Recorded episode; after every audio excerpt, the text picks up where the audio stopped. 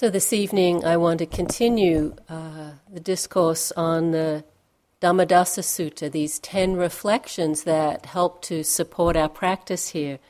I handed out the sheet last week. Obviously you don't need to have it in front of you because if it's like last week I'll only go through another one or two, so there's not like a lot to read about it on the sheet. But where I begin this week is in the third reflection that says I should strive to abandon my former habits. Now, there's quite a lot implicit in that line, the big part of which is they're bad habits that we need to abandon. Obviously, we don't worry about abandoning our habits of generosity or kindness.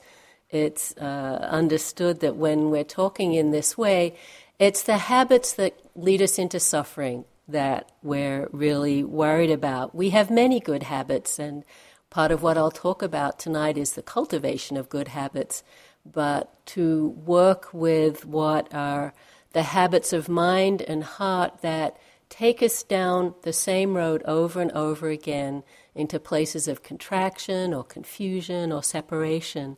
This is what I want to talk about tonight.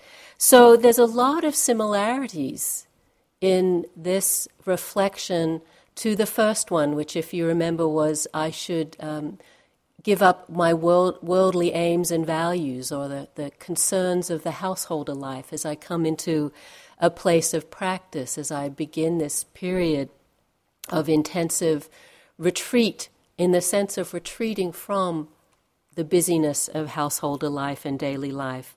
And so in this talk tonight, I'll be talking about habits of mind around addiction and indulgences and the distractions and that self-centeredness that is often the direction of our life when we're not conscious, when we don't bring mindfulness to our experience. So what is a habit? We all know... I'm sure you all know what I'm talking about, but of course I looked up the dictionary to get a really clear, simple definition, and then this is what it said. A habit is a recurrent, often unconscious, and that's the important thing about it, unconscious pattern of behavior that is acquired through frequent repetition. And another definition was an established disposition of the mind or character. And why this is relevant for us as practitioners is you can really see our very personality or as just a cluster of habits, as a cluster of these repetitious ways of responding to our inner and outer experience that we get caught in. It creates a sense of self because it becomes very familiar through this repetition. And often we can feel stuck in that repetition, in these conditioned states of mind. And a lot of suffering can come out of these habitual tendencies because, as I said, it's usually, by definition, something that's challenging for us, that's limiting for us.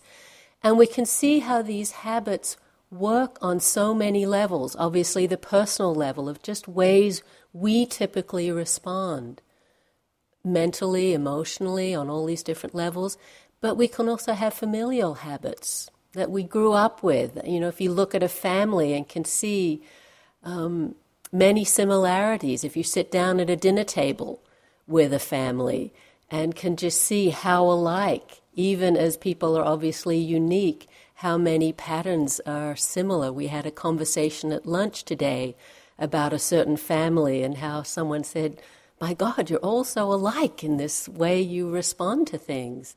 So we learn a lot of habits from our families. And then there are cultural habits that we learn from the milieu that we grow up in, the norms of our society and culture that will differ geographically from one end of the country to another or between countries. All of these form the habits of our mind and heart. As I was looking at this topic, I came across an author called Dr. Phil Shapiro, who writes about healing and bringing consciousness, mindfulness, to the process of healing, especially on an emotional level. And he said this about habit. Any pattern of thought or action repeated many times results in a habit with a corresponding neurosignature or brain groove. The brain is composed of approximately 100 billion cells called neurons. A brain groove is a series of interconnected neurons that carry the thought patterns of a particular habit. Attention feeds the habit. When we give our attention to a habit, we activate the brain groove, releasing the thoughts, desires, and actions related to that habit. What I thought was interesting about this is two things. One is the thing about creating these grooves in the mind, and I've often talked about that as what happens in our process, but to actually see, apparently it's been proved scientifically, is that this is what happens. The more we do something, a particular action or reaction, it actually creates these neural pathways that really become kind of hardwired. And so it's understandable if something gets triggered over here, it falls into this groove, and then all of the corresponding thoughts and habits and reactions are triggered and are the result of that initial impact, that initial contact. And so this is why it's so hard for us to change our habits. There literally is a hard wiring that happens literally in our brains. The other thing that was important for me is when he said attention feeds the habit. And attention, or manasikara is the Pali word, is very important in the Buddha's teachings because he recognized how what we pay attention to conditions our experience. And so the Buddha often talked about, and you've probably heard teachings on what's called Yoniso Manasikara, which is wise attention. In wise attention, we notice or we look for or we pay attention to those aspects of our experience that are conducive to freedom, to letting go, to decreasing our suffering.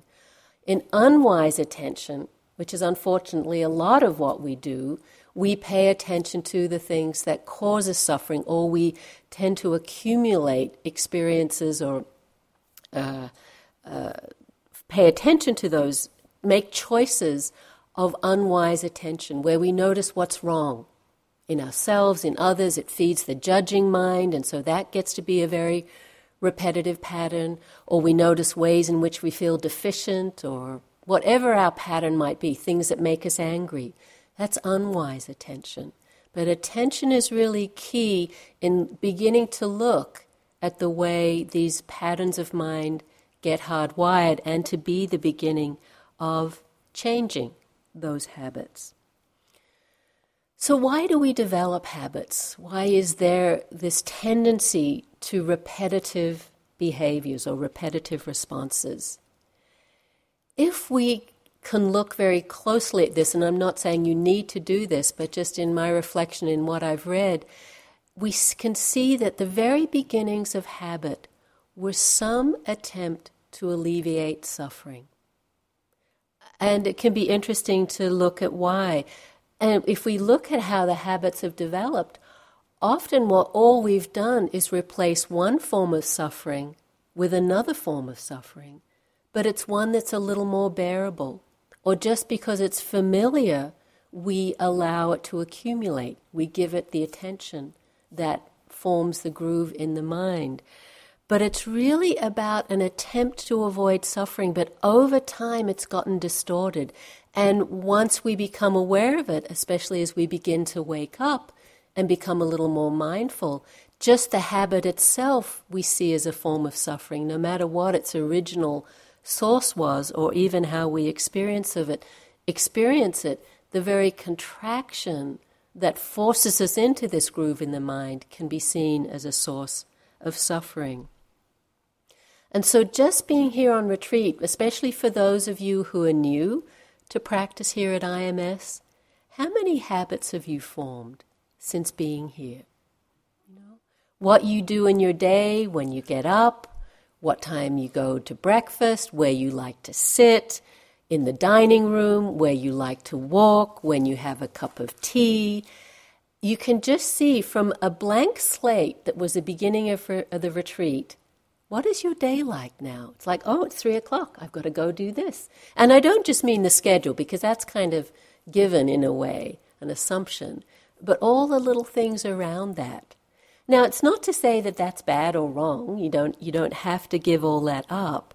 It's just to bring awareness to the ways we use that tendency of mind to feel safe and to see, especially if there are ways it actually restricts your possibility of finding some freedom.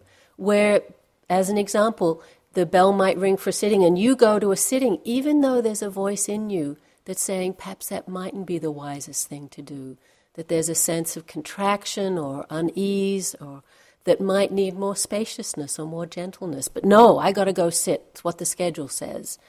Or that your tendency is to go for a walk at a certain time of day, even though the mindfulness is really quite developed and the little voice is saying, actually, to go sit might really serve me.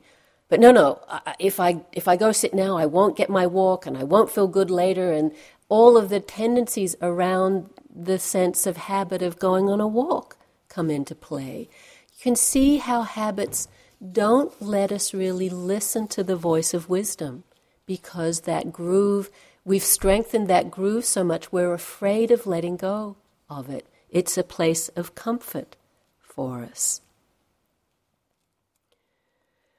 So you can begin to look at the patterns of your day. And as I say, it's not that you have to give up all these preferences. As the great line says, the great way is not difficult for those who have no preferences. The great way is not difficult for those who have no preferences. But it's really if you're attached to your preferences. We'll all have preferences. But if you find that finding someone in your walking path really ruins your day, it's time to begin to look at how tightly you're holding on to these patterns of mind. It's actually interesting, in the summer we had a teacher meeting, an international Vipassana teacher meeting in this very room. So there was about 60 of us from all over the world coming together for 3 days to talk about issues relating to teaching, both on interpersonal levels and Dhamma discussions and a lot of business. And there was a big ring of chairs set up outside the room. And again, the first day, first morning, a blank slate, where would you sit? So everyone just tumbles into the room and sits where they find a space. And the next day when we come in, I looked around the room and what a surprise. Nearly everyone had sat in exactly the same place that they sat the day before. You've probably seen this yourself many times when you go to workshops or here on retreat, in the dining room. There's just that level of comfort. There was something that drew you to that place, some almost unconscious sense of this was a good place to sit, and then that was the best place. You wanted to go back there. And then I would notice the people who noticed this was happening, and they were the kind of anti-habit people who stomped to the other side of the room and were very definite about, I'm not sitting in the same place. But that's as much of a habit as sitting in the same place. It's not like either of them are right or wrong. It's just noticing how we hold those things to be our point of security or place of security. We like to be in the known, and that can be a real trap for us if it doesn't allow us to really experience a sense of freedom or flexibility in our choices. Of course, one of the big areas of habit are emotional habits. I'm not going to talk about that a lot tonight because we've already had a couple of talks on habits. Guy spoke about habits, and by habits I mean unconscious reactivity, where when a certain trigger happens, if we get challenged or threatened or feel afraid in any way, there's whatever it is that we usually do. We get angry or we withdraw or we get defensive. Those kinds of responses I consider habits when they're unconscious. Steve spoke a little bit about them last night in the Four Wise Efforts, and I think Carol is going to talk a little more on these very sort of reactive patterns of mind. And you can see these as habits, emotions as habits. and to see how our very practice of mindfulness begins to offer us a choice in that those habitual kind of knee-jerk responses. But what I want to talk more about tonight are places where we don't tend to bring so much consciousness to, or are perhaps really difficult to bring awareness to, and begin with looking at one of the stronger forms of habits, and that's addictions. And you can really see how an addiction is just a habit that really has become strengthened to the extent that it becomes almost physiological, a physiological dependence. Again, the dictionary describes an addiction as a habitual psychological and physiological dependence on a substance or practice beyond one's voluntary control. And if you look at addictions in this way, you can see how nearly all of them begin from very human or primal urges. And we all have those, you know, the almost reptilian part of our brain that seeks comfort and avoids discomfort, and the fight or flight responses that we all have. We're programmed almost to seek pleasure. It's why sex is pleasurable. It's why food is pleasurable, because we need sex to procreate or other species would die out, and if we don't eat, we die. So it very wisely is these things have become pleasurable for us. But it's where they become distorted, or we become the almost victims of these urges, where the drives are so strong, we break our precepts or hurt ourselves or others in the trying to fulfill these satisfactions. And so our practice is about bringing consciousness to these very basic kind of instincts. It's not to deny them, you know, sex or food or whatever it might be at this kind of level. It's not that they are in and of themselves a problem. It's when our drive for satisfaction rests in this outer experience, and we need it to feel okay or to feel happy. But to take this to another level, I read this also. Dr. Andrew Weil, you probably know, he's quite a famous espouser of advocate of alternative medicine, a bit of a radical in the medical field. He gave this is part of a talk he gave at a conference for therapists, and it was entitled, Why We Are All Addicted. And this is what he says. I think that many of our theories of addiction and our ways of looking at addiction are limited because they don't take into account the full spectrum of addictive behavior. As an example, let me read you a definition of addiction from this conference. After talking about how addiction extends far beyond the realm of chemical dependence, it then says, in the broadest sense, addiction can be defined as an attitude that sees various aspects of the material world as exclusive sources of satisfaction. Addiction, understood in this way, represents a prominent feature of the entire Western civilization, which has lost the connection with its inner resources. And when I read that, I thought that was a pretty good understanding of addiction. And we've talked about this a lot. You know, this is what craving is about, looking for something out there to make us happy. You can really see the second noble truth as a description of craving, of addiction. This thirst that's always driving us to find something out there. But Dr. Weil goes on and says, that to my mind is far from being a broad conception of addiction. And it surely does not just involve the Western world. That's a very limited view. First of all, if it's the attitude that various aspects of the material world make us feel all right, what about sexual addiction? Is that a material addiction? I mean, it may involve physical organs and other people, but what we're really talking about is an addiction to an inner experience. What about addiction to thought? That's something that's hardly ever discussed in the Western world. It is discussed in Buddhism. In Buddhist psychology, Addiction to thought is seen as a serious impediment to enlightenment. That's one of the reasons you meditate, to try and get some freedom from thought. So you could look at universities as monuments to thought addiction, where you are rewarded for the beauty or the complexity or the novelty of the thoughts that you produce. Given that social context with those social rewards, why would you ever even think that thought could be addictive? Guess you guys might have figured this out. And if your conception is that addiction involves something material and external, then that doesn't fit, so you don't pay attention to it. I maintain that the essence of addiction is craving for an experience or object to make yourself feel all right. It's the craving for something other than self, even if that's within the realm of the mind. I also feel that addiction is something that's fundamentally human. It affects everybody. So that's a pretty big definition of addiction. And I don't know if I agree completely with everything he says, but he's really pointing to, as I said, the way the second noble truth is really an understanding of addiction, and how this tanha is often translated as thirst, because it conveys this sense of, I've got to have it. There's something out there that's going to make me feel okay, that's going to make me feel whole or complete. And so we're always looking for that in some mental experience. So as he said, it's not just external.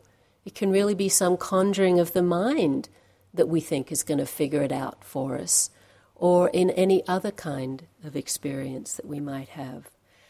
I also don't think that, we meditate to get rid of thoughts, but we certainly meditate to find a different relationship to thoughts, where we realize that it's not about the novelty or the complexity of our thoughts, and that we're going to get gold stars if we figure something out, that what we're talking about in our practice is something on a much more deeper and fundamental level. But we really need to become aware of the kinds of thoughts that lead us into suffering, and what kind of thoughts, again, bring us closer and closer to freedom. This is wise attention, Yoniso Manasikara, that I mentioned earlier. Steve spoke a lot last night about the 4 wise efforts, which are really practicing Yoniso Manasikara, wise attention. How do I let go of what's painful and leading to suffering? How do I cultivate beautiful states of mind and heart that allow me to come to awakening? So this is really working at very fundamental levels of our being.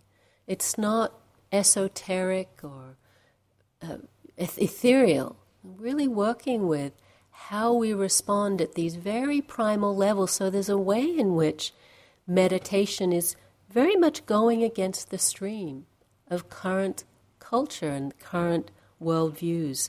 And this is a lot of what this sutta is pointing us towards, that we are turning away from those worldly aims and values in coming to practice in this way. So as far as addiction, when we talk about it on a more generic kind of level, there are so many obvious things that we can be addicted to, cigarette smoking or any kind of drugs, alcohol, gambling. But I think more helpful to us is to look at ways in which this addictive nature of craving plays out in our lives in ways that we may not recognize, that what's actually going on is a form of addiction. And, a lot of these don't apply so much to our life here on retreat, but this is, again, recognizing patterns in our daily life that we can bring clarity to through the clear seeing that we can have on retreat. But things like checking your email constantly, or, for kids these days now, it's instant messaging. It seems like it's endless. It's like for them hundreds of messages a day. And it's this constant needing to be in connection with others. And then if you don't get messages, you're like out of the loop. You're not in the in-crowd. You can get addicted to that. For many people, it's having background noise, like the TV on all the time, or the radio on, or eating when you're not hungry. This can be a kind of emotional addiction, or going shopping, buying something to fill the emptiness. Some people get addicted to their work and the sense of self that gets created out of their role in their business or their career, about making money. Even getting high, using drugs of whatever kind, obviously is an addiction, but we can also get addicted to natural highs, that all we're looking for is the next bliss moment in our meditation, to really see that that is a form of craving, that really is a trap for us, if we believe it, if we play into it and allow that to really dominate our practice and our choices. I was talking to a friend of mine who's an ER doctor, and so he sees a lot of people in very bad shape coming through the emergency room, and we were having a discussion about addiction, and he pointed some things out to me, or shared his understanding of it, that I found quite interesting. I always thought that people, when we get addicted, in the addictive state, what was happening was we were looking for pleasant experiences. And he said, no, he really thinks the drive, or the addictive drive, is more about avoiding the unpleasant than getting the pleasant. And he said he's seen that there are actually many drugs that people get addicted to that are extremely unpleasant in their effects. He was talking actually about crystal meth. And so this is just his understanding. I don't know if it's true, but he said that crystal meth has a moment or two that's a high, that's a rush, that's pleasant, but its long aftermath is excruciatingly unpleasant in the body, physically, and a lot of paranoia. It's why people commit a lot of crimes when they're coming out of crystal meth. But he said in the people that he sees, he's actually practicing in Hawaii, the people that he sees, that suffering is better than the suffering of their lives. The numbness of their lives, or the sense of emptiness or lack of possibility, it's better to have the pain of that terrible experience than to actually be present for their reality. Was really shifted how I viewed addiction, to see it not so much as a seeking the pleasant, but really as an avoidance. And as I said earlier, trading one form of suffering for another, but sometimes the suffering of our reality is so painful, we'll do anything to avoid it. It's really it's very sad to contemplate that we can get to that state of desperation.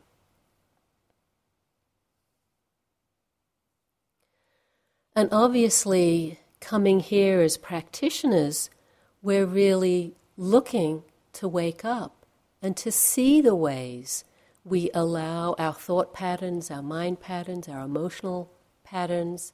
These are really, you could see them as karmic patterns, how they cause us suffering. And through acting out of them unconsciously, we perpetuate that suffering. This practice really begins to look at the patterns themselves on their actual effect as we notice them arising, but also on this much deeper level that I've been speaking about, to see how they come out of these really quite deep urges of wanting to feel whole and complete. What we can begin to see as there are ways to address that yearning that we have for completion, for wholeness, to contact that deeper sense of mystery and beauty in ourselves and in life, through waking up, not through grasping onto some distorted experience. So we need to begin to look at what feeds our habits, these habits that are difficult for us, because recognizing something is a habit, It's a pattern that we've gotten into, and it's not serving us. Perhaps it served us at some time, but it's no longer serving us. So we begin to see with our mindfulness these processes, these patterns, can see how a sense of self gets really strongly created by a habit, even if it's not a pleasant sense of self. It's interesting how we prefer that to the emptiness that we can sometimes feel when we're unsure, when we don't know, when there's a novelty in experience. Rather feel guilty or angry or sad or whatever's familiar than have that sense of spaciousness. Habits can allow us to feel important or loved, when we create this strong sense of self. Oh, I'm always competent, or I know what's right or what's best, and we see ourselves giving other people advice or being the one who knows. And there's so much about the familiarity. We know on some level this teaching of Anicca, but it hasn't been brought into the light of wisdom. And so we clutch onto these patterns of habit, of behavior, either through our physical movements, things we do in the day, habits of mind, because that feels safe. It's this discussion we've been having of trying to make the impermanent permanent. It's really what we're doing in habit. We're trying to find some sense of safety, some sense of control in what we underneath know to be a very insubstantial, changing world. But if we hold fast enough to our habits, we can get this illusion of security, of being in control. So you can see beginning to look at this sense, at this construct of habit, we really get down to very core issues of how we view ourselves, what we take ourselves to be, and the ways we try to fill that sense of emptiness, that sense of not being okay. Again, Dr. Shapiro, who I quoted from earlier, the good news is that the brain is malleable. We can change our thoughts and behavior by recruiting new cells to form new brain grooves. Every thought and action is recorded within the interconnected nerve cells, and each repetition adds new depth to the brain groove. If we repeat a thought and action enough times, a habit is formed. Continued repetition strengthens the power of the habit. Inattention and lack of repetition weakens the power of the habit. These principles apply to the formation of both good and bad habits. Positive thoughts and actions create good habits. Negative thoughts and actions create harmful habits. So we really have a choice. And there's ways you can see that the metta practice is creating a good habit of kindness and care for ourselves and others, and allowing our judging mind to run the show just totally creates that groove of criticism and self-hatred and judgment of others.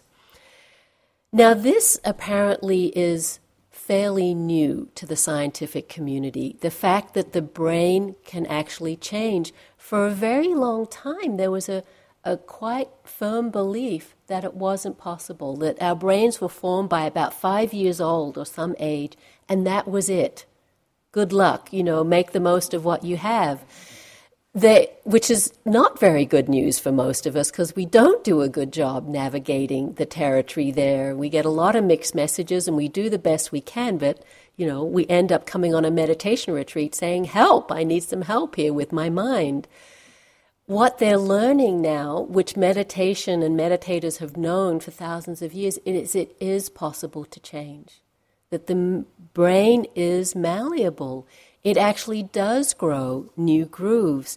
And so there's a lot of interest now, a lot of research going on where they're testing the efficacy of meditation and mindfulness. You may have heard of the Mind and Life Institute, which is the forefront of a lot of this testing. It was begun with a lot of support and interest from the Dalai Lama, who is very scientifically minded and actually says things like, there's a lot of congruence between science and Buddhism. They come up with the same answers to a lot of our experience, a lot of the questions about our experience. But he says, if science proves Buddhism wrong, Buddhism should change. So he's not stuck in habits. He's really open to exploring this and wants science to investigate the power of mindfulness. So they've been doing some testing on very advanced practitioners in the beginning in the Tibetan lineage, people who had practiced for 20, 30 years, hooking them up to MRI machines and all kinds of testing and asking them to open to or cultivate various states of mind, and particularly compassion is one they would look at.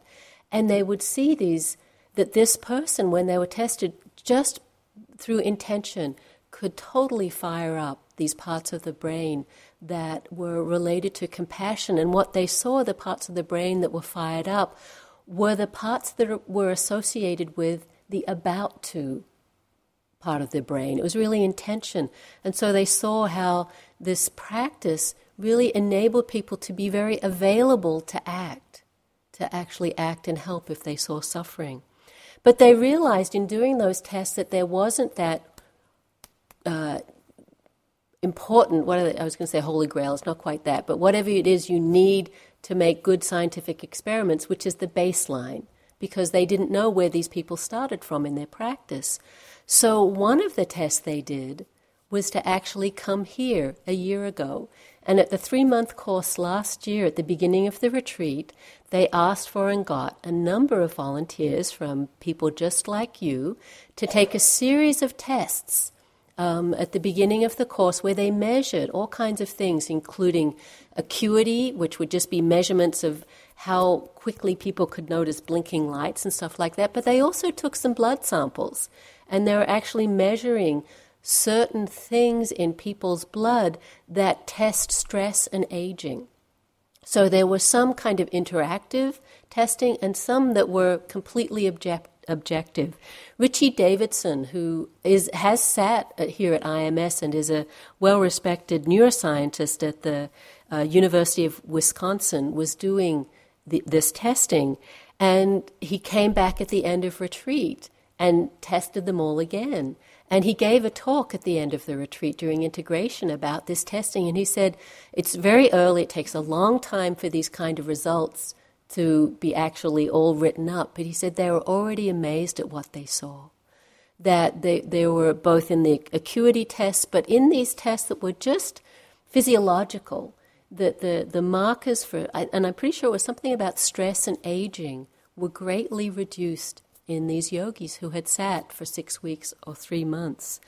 So it's amazing to know that this is happening. We all know that this stuff works, but it's going to make a huge difference if the scientific community, and then by extrapolation, the rest of the world, begins to know that meditation really helps to reduce suffering.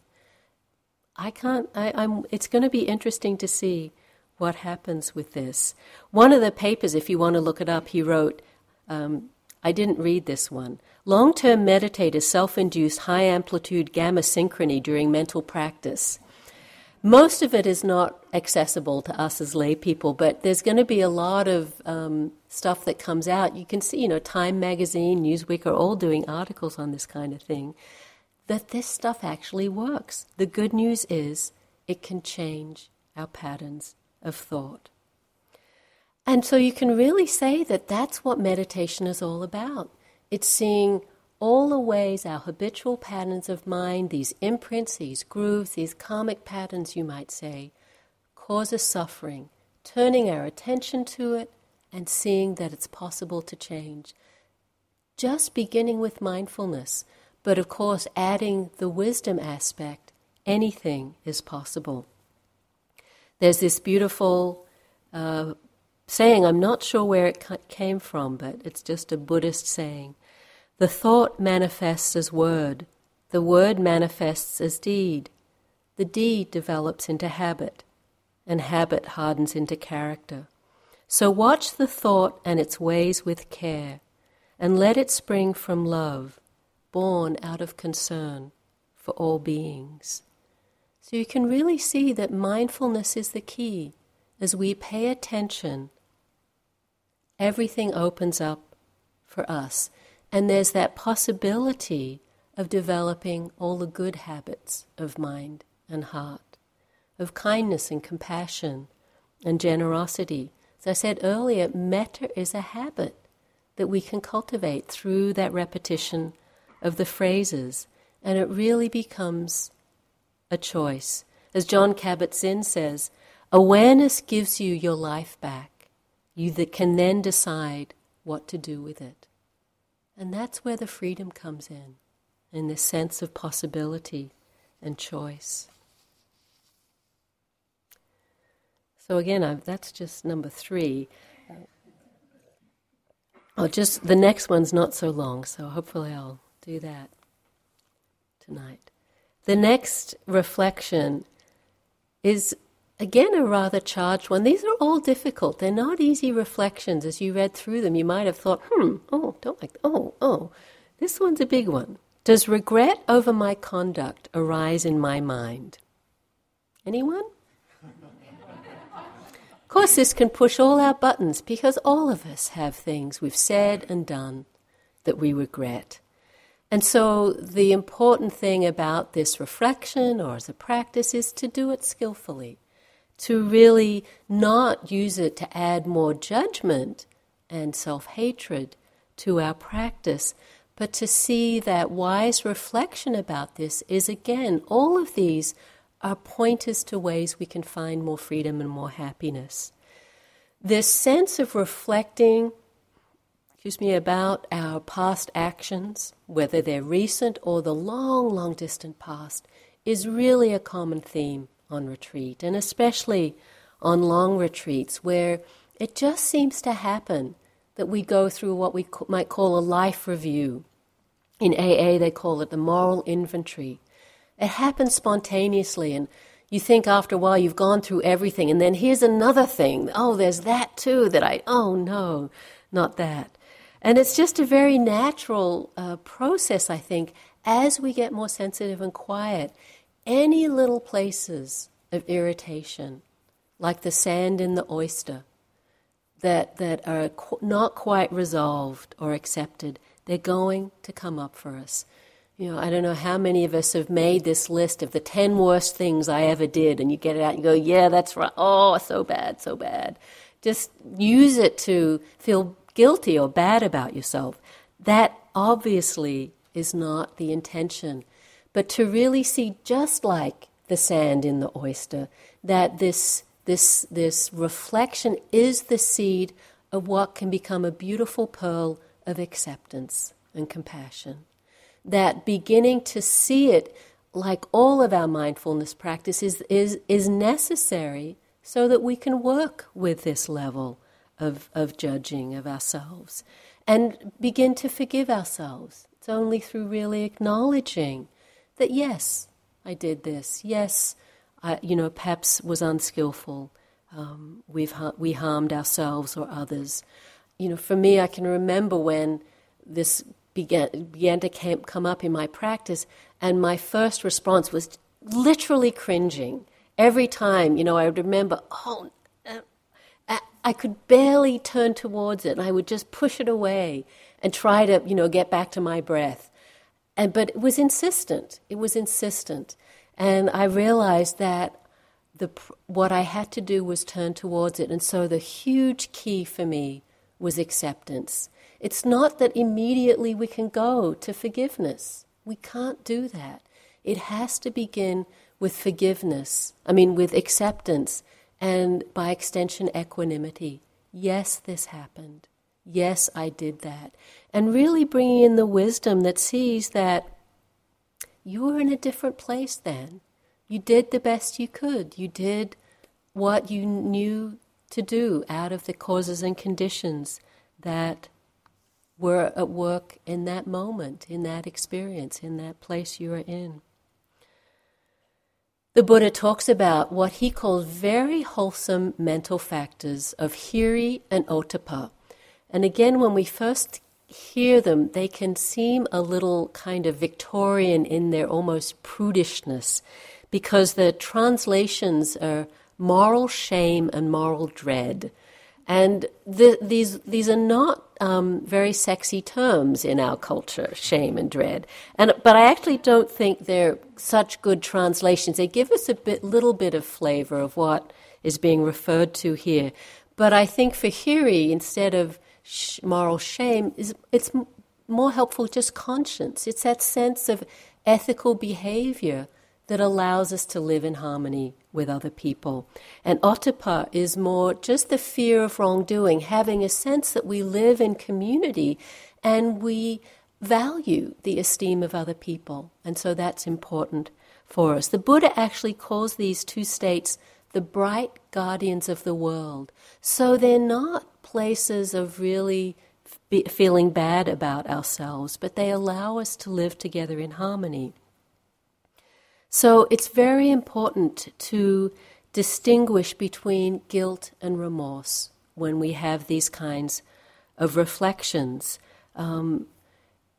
Remorse is actually a healthy process to go through, where we acknowledge that perhaps we weren't so skillful in what we did, that we may have harmed ourselves or harmed others, but we learn from the past. In guilt or shame, we beat ourselves up for what we did, and we feel stuck in the past. We feel defined by our past actions. We really need to see that it's a process of learning, and that we bring our mindfulness to this and all of our compassion to this, and that our understanding of the precepts has gotten more and more refined, and when we look back over our lives, we're looking back from a different viewpoint, and we can't judge that old self from this today's understanding. So living by the precepts is really our guardian in this, because the precepts frame an attitude of ahimsa, or non-harming. If we can have that as our guiding tenet, there is just much less ground for creating this sense of regret about our actions. But we'll all mess up, from the littlest things here on retreat, where there's not so much a forum for communication, but we worry, did I take someone's walking path, or, people objecting to what I'm doing? Where, we have such a sense of a vulnerability or sensitivity on retreat that we can really distort what's happening and be oversensitive to what other people might think or say about us, and worry that we've offended someone and someone is judging us in some way. And really, it's just internalizing our own insecurity. I've had so many retreats where I've worried about this with other people and tried to check out at the end of the retreat. Did what was there something actually going on? And they didn't even know what I was talking about. So to really not take this, to have a sense of care about the precepts, but not the sense of that we're always worried that we're offending someone. This is not helpful in our practice.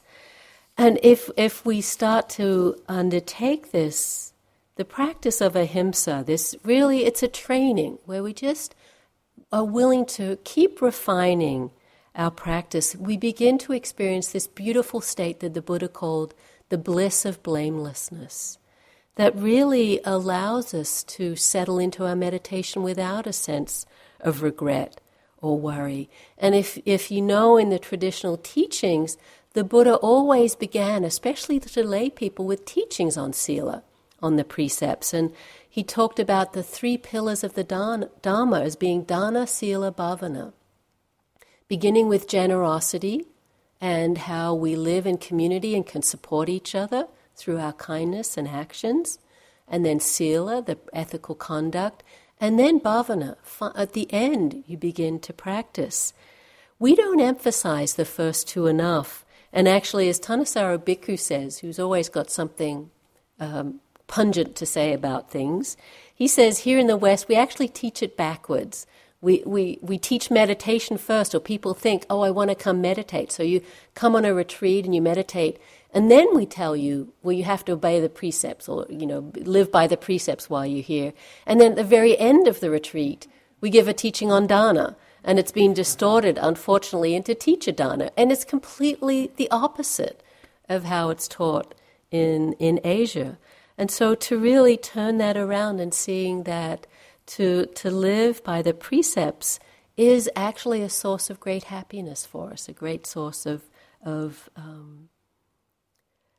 opening and wisdom, and that it's a support for our practice here, that we use the precepts as guidelines. We don't beat ourselves up because until we're enlightened, fully enlightened, we're imperfect.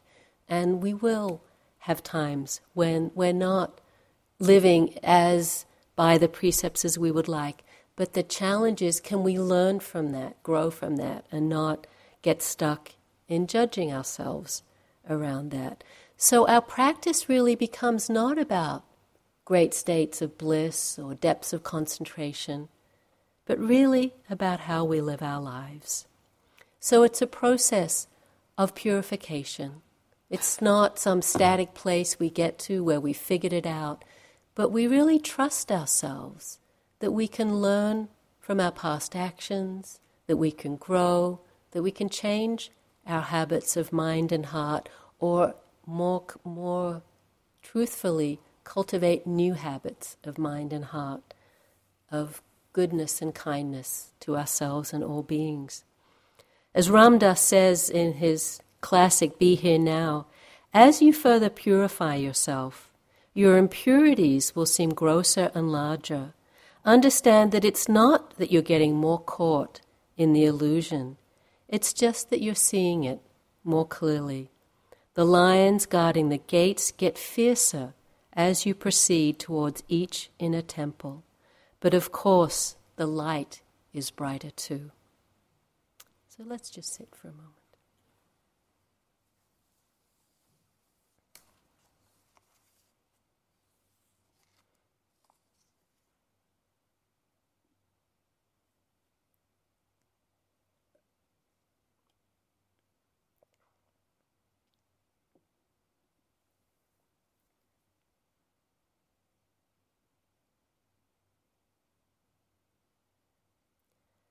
As you further purify yourself, your impurities will seem grosser and larger. Understand that it's not that you're getting more caught in the illusion. It's just that you're seeing it more clearly. The lions guarding the gates get fiercer as you proceed towards each inner temple. But of course, the light is brighter too.